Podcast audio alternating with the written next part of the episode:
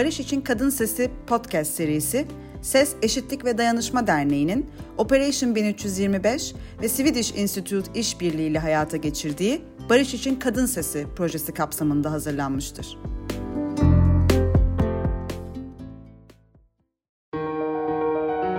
Herkese merhabalar, ben Fatoş Sterk.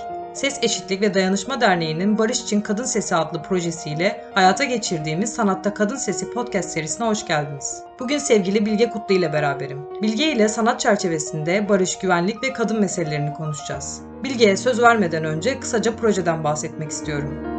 Ses, Eşitlik ve Dayanışma Derneği'nin Operation 1325 ve İsveç Enstitüsü işbirliğiyle hayata geçirdiği Barış İçin Kadın Sesi projesi, bugüne kadar ağırlıklı olarak siyaset alanına bırakılan barış ve güvenlik meselelerini kadınların perspektifiyle ele almayı ve sivil toplumda ve medyada barış sesinin yükseltilmesinde aracı olmayı hedefliyor. Barış İçin Kadın Sesi projesi, hikaye anlatıcılığın önemini vurgulayarak aktörlerin bireysel alanlarında, sivil toplumda, medyada, siyasette, sanatta barış için mücadelesini ve girişimlerini ön plana çıkararak geçmişle günümüz arasında bağlantı kurmayı amaçlıyor. Sevgili Bilge, hoş geldin.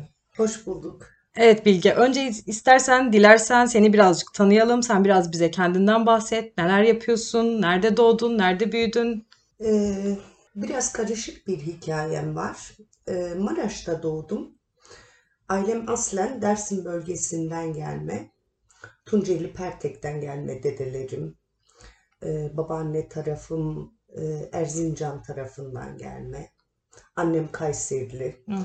Oldukça karışık bir aile yapım var. Evet, şu an İstanbul'da yaşıyorsun ama sanatla uğraşıyorsun. Evet, şu anda İstanbul'da yaşıyorum. Çocukluğumun ilk yıllarını Maraş'ta geçirdim, 7 yaşıma kadar. Daha sonra bir Almanya sürecimiz var. Orada mülteci olarak bulunduk, siyasi irticacı olarak bulunduk. Bir 5 sene Almanya'da geçirdik. Siyasi irtica reddimizin ardından bir Hollanda sürecimiz başladı. Orada da bir 4 ay kadar mülteci olarak bulunduk. İstanbul'dayım. 2012 yılında Mersin Üniversitesi'nden mezun oldum. Resim bölümünden mezun oldum. Daha sonra İstanbul'a yerleştim.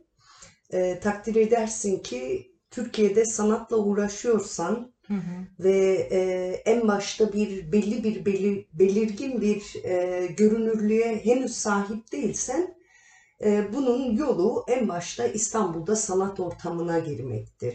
Biraz senin sanat serüvenini dinleyelim aslında. Resim okudun ama şu anda heykel de yapıyorsun, sergi de yapıyorsun ki ben senin çok güzel bir sergini gördüm. 8 Mart kadınlarla ilgili yaptığını. İşte hem 8 Mart'ta hem Kadınlar Günü'ne, işte kadın meselesine değinip böyle biraz senin sanat serüvenine beraber oraya bağlamak istiyorum meseleyi. Yani sanatın içerisinde kadın olmayı konuşalım istiyorum. Şimdi beni bildim bileli zaten resimle hep ilgiliydim. Hep istediğim de bölümdü. Sayısal okumama rağmen, yüksek puanlarda almama rağmen resim okumayı tercih ettim. Heykelle üniversitede 1. sınıftayken tanıştım. Aslında taşla tanıştım, öyle söyleyeyim. Klasik bir malzeme olan taşla tanıştım. Bir noktadan sonra sadece yüzeyde kalmak beni tatmin etmedi. Dolayısıyla 3 boyuta geçmek istedim. O gün bugündür de heykel yapıyorum. Tabii ki sanat benim için sadece resim ya da heykelden ibaret olamaz. Bana göre sanat disiplinler arası çalışılması gereken bir alan. Sadece birinde kaldığın zaman çok kendini bir çerçeveye koymuş oluyorsun. Sen bunu aralıklı olarak değiştiriyorsun, dönüştürüyorsun. Ya güncel sanat da yapıyorsun yeri geldiği zaman ya da işte sadece heykel ya da taşla da yapıyorsun, resimle de yapıyorsun ama bir yerde bir derdini anlatma meselesi var. İşte bunun içerisinde politik öğeler var, kadın olmak meselesi var falan. Bunu sen sanatında dışarıya yansıtıyorsun. Aslında senin belki de sanat belki de biraz buradan da doğuyor ya yani. Tamamen bir dert anlatma işte. Sinemada böyle, tiyatroda da böyle, diğer dallarda da. Ben senin eserlerinin birçoğunu gördüm, resimlerini de. Eserlerinde çok fazla kadın öğesi kullanıyorsun. Kadına dair metaforlar kullanıyorsun. Kadına şiddet üzerine ya da işte cadılar üzerine başka metaforlar kullanıyorsun. Biraz sen onu aç istiyorum aslında. Yani bu nerede başladı? Neden başladı sende? Şöyle ki en başta ben bir kadınım. Ben bir Kürdüm. Aileden Alevi, kendim ateistim. Dolayısıyla benim en temel meselem kadın olmak. Kadının uğradığı şiddetten, kadın cinayetlerine, kadınlara reva gördüler her şey diyebilirim. Üniversitenin ta ilk yıllarından bu yana üretimlerimde hep kadın meselesini ele aldım. Daha çok tabii ki bu kadına yönelik şiddet esaslıydı. Şiddetten bahsettiğim şey sadece fiziksel bir şiddetten bahsetmiyorum tabii ki. Bunun sözlü şiddeti var, bunun psikolojik şiddeti var. Üniversite yıllarımın ilk başından itibaren hep kadın meselesini zaten ele aldım. Daha sonraki yıllarda da bu böyle devam etti. Hala da öyle devam etmekte. Arada bir fark var şu anki başladığım yeni serilerde. Artık şiddete uğramış kadın, cinayete uğramış kadından ziyade güçlü kadınları ele almaya başlıyorum. Çünkü her ne kadar biz kadınlar bütün bunlara maruz kalsak da çok güçlü kadınlarımız da var. Evet. Kaybolan bir sürü kadın var. Belki de onları da gösterip oradan cesaret de almak gerekiyor. O kadınlardan. Çünkü evet, çok konuşulan bir durumdur ya işte. Çok gözü kadına şiddet reklamlarında, eylemlerinde, afişlerinde çok gözü morarmış kadınlar göstermek bir süre sonra daha kötü bir duruma dönüşebiliyor ya. Normalleşiyor. İşin kötü yanı bu. Normalleşiyor. Şimdi senin de 8 Mart'la ilgili gördüğün benim enstelasyonum. Orada kadının bir bütün olarak, yani kadının yaşadığı her türlü şiddeti bir bütün olarak ele aldım. Ama çok da eleştiri aldım bu arada o işle ilgili. Çok fazla şiddetli olmasıyla ilgili. Çünkü çok fazla ses vardı. Belki de aslında görüntü olarak çok fazla görüntü vardı. Ses olarak çok fazla ses vardı. Bu bir yerde insanı çok tetikleyebilir. Çok kötü de hissettirebilir. Böyle bir yerden muhtemelen eleştiriler aldın.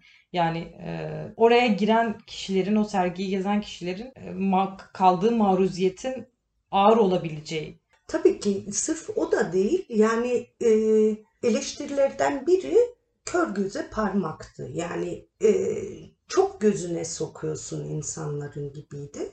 Çünkü ses enstelasyonu vardı. Görsel öğeler vardı. Bunların içerisinde gazete haberleri, şiddete uğrayan ya da öldürülen kadınların fotoğrafları vardı. Katillerin fotoğrafları vardı. Bir kan öğesi kullandım ki insanlar o kana bastıkları zaman galerinin gezdikleri diğer bütün her yerine kendi ayak izlerini bıraktılar. Aslında benim oradaki amacım şuydu. İnsanların o 5 duyu organına hitap etmek, görmeyene göstermek, duymayana duyurmak. Herhangi bir teması olmamış kişiye o teması yaşatmak. Çünkü yaptığım enstelasyonun insanlar içine girebiliyordu. Bir yaradan içeriye giriyorlardı. Yani orada benim için esas kadınların yarasıydı ve bu yara sözel olabilir, psikolojik olabilir, fiziksel olabilir. Daha da şiddetlisi cinayet olabilir. Evet. Ve hiçbir şeye el sürmemiş bir adam da, yani herhangi bir kadına bir şiddet uygulamamış, kötü söz söylememiş, yani olumsuz hiçbir şey yapmamış bir adam da bunun sorumlusuduru. Ben vermek istedim aslında. Evet, hepimiz aslında bunun bir parçasıyız. Her yerde bir izimiz var, bir ayak izimiz var. Biraz bunu göstermek istedim. Evet. Şimdi bu ülkede 40 yıldır barışla dair bir şey konuşulduğunda Türkiye'de Kürt ya da Alevi, Ermeni fark etmeden kadınlara yüklenen bir misyon var. Yani savaşı erkekler çıkartır, çatışmayı erkekler yaratır. Ama o barışı getirme misyonu, görevi her zaman kadına verilir. Bu kadının katılımıyla gerçekleşir, onu önler, onu durdurur, koruma altına alınmalıdır. Bu bana birazcık geliyor yani, haksızlık geliyor. Ve bu tabii ki müthiş bir cinsiyet eşitsizliği de aynı zamanda. Bunu sen nasıl görüyorsun? Yani bu kadar, dünyanın her yerinde öyle ama daha çok bizim ülkede ya da Orta Doğu ülkelerinde en çok şiddete maruz kalan, öldürülen, psikolojik şiddete maruz kalan, tacize uğrayan hep kadınlarken X bir şeylerin ya da barışın, adaletin vesairenin işte kadınlarla elde edilebileceği söylenmesi en başta bu bir adaletsizlik. Çünkü şiddeti uygulayan kadın değil. Evet. Şiddete uğrayan kadınken ya da daha genel alırsak barıştan bahsediyoruz. Savaş, şiddet, saldırı vesaire. Bütün bunların yükünü kadına yüklemek çok acımasızca. Evet, ki burada temelde kadın çıkartmıyor ki bunu. Ki ondan en çok etkilenen de kadın oluyor. İşte. Kesinlikle. Yani bir savaş durumunda işte yakın tarihte Ukrayna'da bir savaş durumu konuşulduğunda kadınlar üzerinden çok iğrenç söylemler yapılıyordu. Yani savaşlarda genelde ganimet gibi görülen, tacize uğrayan, tecavüze uğrayan, işte ondan önceki tarihte IŞİD'in ele geçirdiği, ezdiği kadınları satması. Aslında bu savaş ve şiddet ortamı, çatışma ortamında hem en fazla etkilenen kişilerin kadınlar olması, hem de bu savaşların bitmesinde işte beklenen figürün de yine kadınlar olması bana çok kocaman büyük bir çelişki gibi geliyor. Elbette, hem de çok büyük bir çelişki. Şimdi ben bir şeyi başlatıyorsam onu ben sonlandırabilirim. Yani bir kadın başlatıyorsa kadın sonlandırabilir. Hı hı. Ya da erkeğin desteğiyle sonlandırabilir. Ama baktığımız zaman bütün bu çatışmalar, savaş vesaire ya da uğranılan şiddette kadın mağdur taraf ve bunu başlatan değil. Yani bir şeyi, bir savaşı sonlandırmak istiyorsan onun tarafları bunu sonlandırmalı. Dolayısıyla burada en etkisiz olan ya da etkisine izin verilmeyen kadınları bundan sorumlu tutmak ya da onlara bir misyon yüklemek çelişkinin de ötesinde bir şey. Yani bu sorumluluğu kendi üzerinden başkasına atmak, kolaya kaçmak. Evet, ama burada güvenliği nasıl sağlayabiliriz? Yani kendi güvenliğimizi kadınlar olarak işte bu savaş ortamındaki o güvenlik meselesini nasıl oluşturabiliriz? Bence erkekleri iterek. Yani temelde ya kadınlar zaten birçok şeyin bilincinde, bunun nasıl sonlanması gerektiği üzerine de çok konuşulur. Ve yine misyon kadına yüklenir. Ya. Ama bu misyonun belki doğrudan erkekler yüklenmeli de diyemem. Bu misyon topyekünde eşit bir şekilde, hı, adaletli bir şekilde her iki tarafa da yüklenmeli. Evet. Ama daha çoğunu konuşuyorsak daha çok kimin yüklenmesi gerekir? Daha çok erkeğin yüklenmesi gerekir. Evet. Şimdi ülkenin içerisinde olduğu durumu konuştuk birazcık. Burada en çok işte kadın olmakla ilgili bir şey mi bu? Yani erkek sanatçıya sence daha toleranslı davranılıyor mu? Yoksa bu senin kadın ve Kürt olmanla ilişkili bir şey mi? Çünkü İstanbul'da da yaşıyoruz. Yani o ikisini birbirinden ayırt edebiliyor musun? Tabii ki. Şöyle ki, kadın olmamın dezavantajları ayrı, Kürt olmamın dezavantajları ayrı. Hı hı. Yani az önceki verdiğim örnekte olduğu gibi işte Taksim Meydan'da bir sanat eseri sergilemek istesem ya da bir sanat performansı yapmak istesem temelde Kürt olduğum için buna izin verilmeyecek. Hı hı. Çünkü istersen ben dünyanın en apolitik işlerini yapayım, hı hı, Kürt olduğum için doğrudan bana politik yaklaşılacak zaten. Yani ben ne yaparsam yapayım bir kere Kürdüm. Orada bir kere dezavantajlıyım. Kadın olarak da bu biraz görülmeyen bir engelleme aslında. Hani ta 90'lar ve öncesine baktığımız zaman Türkiye'de kadın sanatçıların zaten yeri çok az. Ve erkeklerin asistanı olarak çıkıyorlar ya da işte erkek bileği denen bir şey var. İyi resim yapan bir kadına "al sende erkek bileği var" diye. Ha, böyle bir tanım var yani. Tabii tabii, böyle bir tanım var. Hatta şeyin Gülsüm Kara Mustafa var 90'larda yine kültürel kimlik üzerine çalışan bir sanatçı. Onun bir anekdotunda kendisi anlatır. Üniversitede okuduğu dönemde kendi atölye hocası ona işte sende erkek bileği var dediği zaman istem dışı bir şekilde kendisi de bununla gurur duymuştur. Hı. Ve 90'larda bu biraz değişiyor. Yani 90'lar itibariyle kadın sanatçılar daha çok kadın kimliği üzerine, feminist sanat üzerine gitmeye başlıyorlar. Türkiye'de bu biraz geriden geliyor tabii ki ama 90'lar zaten çok sıkıntılı bir dönem. Evet. Yani Kürt kadın sanatçı kavramından bahsedemiyoruz bile. Evet. Yani üçünün bir araya gelmesi zaten biraz problem. Yani tabii sadece sanat, tek başına kadın, Kürt. Yani çok zor. Kürt olduğunu söyleyemiyorsun ki bir kere o evet. dönemlerde. Ben evet. kendi çocukluğumdan da hatırlıyorum. Ben 12 yaşımda Türkiye'ye döndüm Almanya'dan. Babam beni uyarırdı yani. Kızım Kürt olduğunu söyleme kimseye. Çünkü Almanya'da öyle bir rahatlığım vardı. Hatta pozitif ayrımcılığa uğruyordum Almanya'da. İşte sen Türk değil misin? Ya çok pardon, hani orada da ırkçı davranışlara maruz kaldık ilk zamanlarda.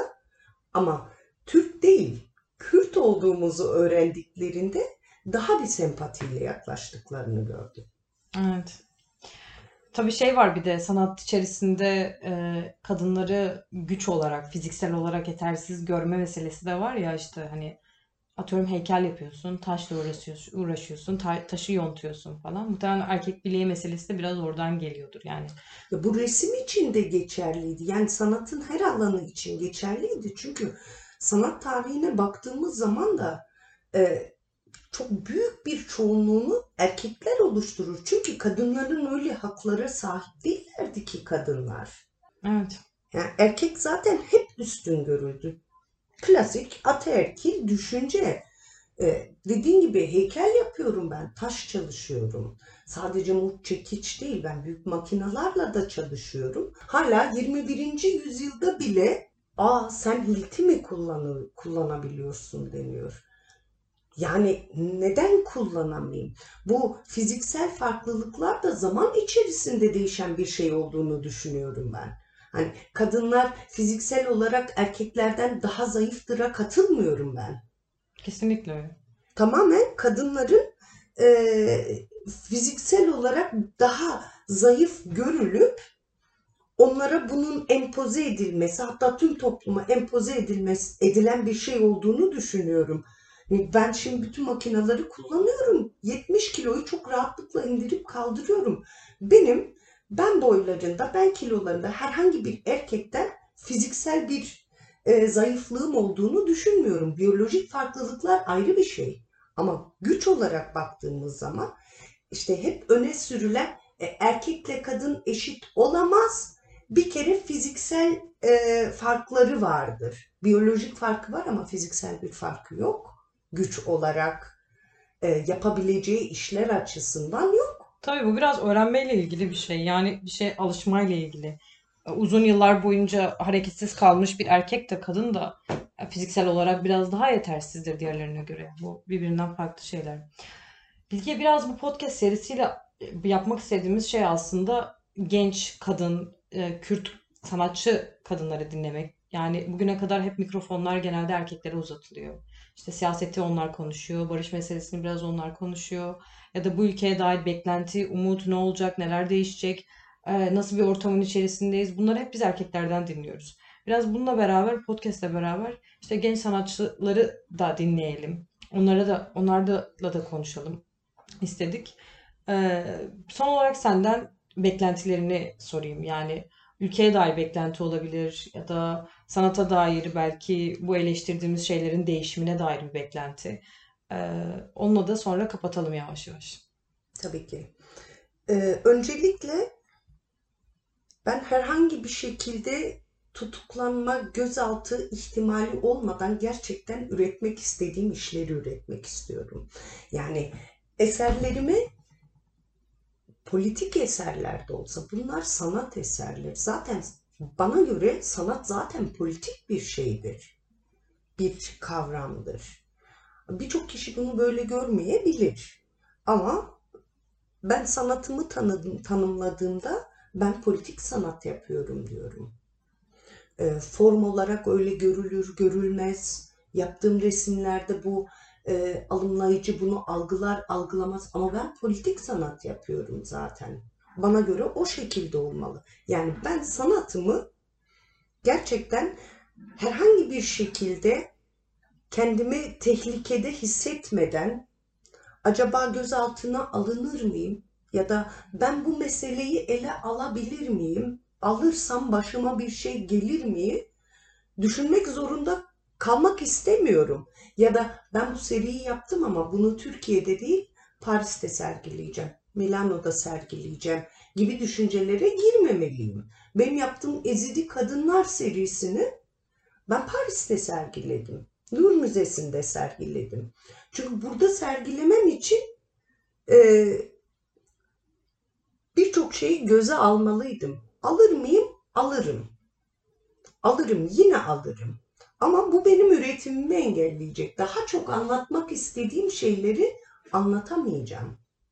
Ya da ben Türkiye'de bu sanatı yapmak istiyorum. Bir Kürt kadını olarak özgürce sanat yapabilmek istiyorum. İstanbul'da da, Diyarbakır'da da, her yerde. Her yerde yapabilmek istiyorum. Ve bunu illaki bir Avrupa fonuyla yapmak istemiyorum. Ben özgürce üretebilmek istiyorum. En temel sıkıntım bu. Tabii ki devlet tarafından bir sanatçı desteği olsa çok güzel olur. Bir takım sanatçı destekleri var mı? Var. Ama bana verirler mi? Mümkün değil. Mümkün değil çünkü Kürdüm, kadınım. Ve şu zamanki iktidar da zaten mümkün değil. Evet. En başta kadınım. Evet. Yani bu şu anki hükümetin Kürt olmamdan çok problemi kadın olmam zaten. Evet. Son yıllarda yarışıyor ikisi birbirine. Tabii böyle biri öne geçiyor, bir öbürü geçiyor. Barış süreci dediler. Arada bir kadın olmam problemdi. Sonra barış sürecini bitirdiler. Bitirdiler dediğim darma duman ettiler diyeyim. Ondan sonra Kürt olmam problemi oldu. Yani ben bu ülkeden gitmeyeceğim. Gitmeyeceğim ve gitmek de istemiyorum ya. Ben bu ülkede niye üretemeyeyim? Böyle bir şey olabilir mi yani? Ben kendi ülkemde üretemeyip mesela Avrupa'ya gidip üreteceğim. Avrupa bana kucağını açacak ya. Böyle saçma bir şey olabilir mi? Ki beslendiğin şey de tamamen aslında bu ülkede olan bir şey. Tabii ki benim meselelerim zaten bunlar. Ben illaki bunları sert, sadece eleştirel politik olarak yapmak zorunda da değilim. Sadece öyle de yapmıyorum. Dediğim gibi Güçlü Kürt Kadınları serisine başlayacağım şimdi. Hı-hı. Bir sonraki projem. Ve burada ben illaki politik bir şeyi de ele almıyorum. Yine politiktir benim için bir kere kadınlar olması dolayısıyla. Ama ben bunu bakalım Türkiye'de sergileyebilecek miyim? Ya da sergiledikten sonra başıma neler gelecek? Yakın zamanda var mı öyle proje? Yakın zamanda yarım kalmış portreler diye bir seriyle ilgili bir sergi düşünüyorum ilkbahara doğru. Orada da yine hayatları yarım kalmış kadınları ele alıyorum. Yani her bir heykelin bir hikayesi var. Her kadının bir hikayesi var. Hı hı. Düşündüğün isimler var mı? Bunlar daha çok halktan insanlar. Hı, okay. Yani bir şekilde akademik bir kariyere başlamış ama kadın ve Kürt olması dolayısıyla buna engel konulmuş kadın var örneğin. Ailesi tarafından çok genç yaşta evlendirilmiş ama çok zeki ve okumaya devam edememiş kadın var. Bunun gibi birçok kadını ele aldım. Şu an onun üzerine çalışıyorsun. Evet. Okay. Bilge, çok teşekkür ederim geldiğin için, katıldığın için. Ağzına ve emeğine sağlık, eline sağlık. Umuyorum ki yarım kalmış portreler de bir an önce biter ve biz de görme şansı buluruz. Merakla bekliyoruz. Yarım kalmış portreler yarım kalacak her zaman. Çünkü bazı hayatlar yarım kalıyor. Ben teşekkür ederim. Çok güzel bir sohbetti. Elbette anlatılacak daha çok fazla şey var. Ama süremiz bu kadar sanırım. Evet. Bir başka sohbetle tekrardan bir araya gelmekten onur duyarım. Çok teşekkürler. Bizi dinlediğiniz için teşekkür ederiz. Bir dahaki podcast serisinde görüşmek üzere. Hoşça kalın.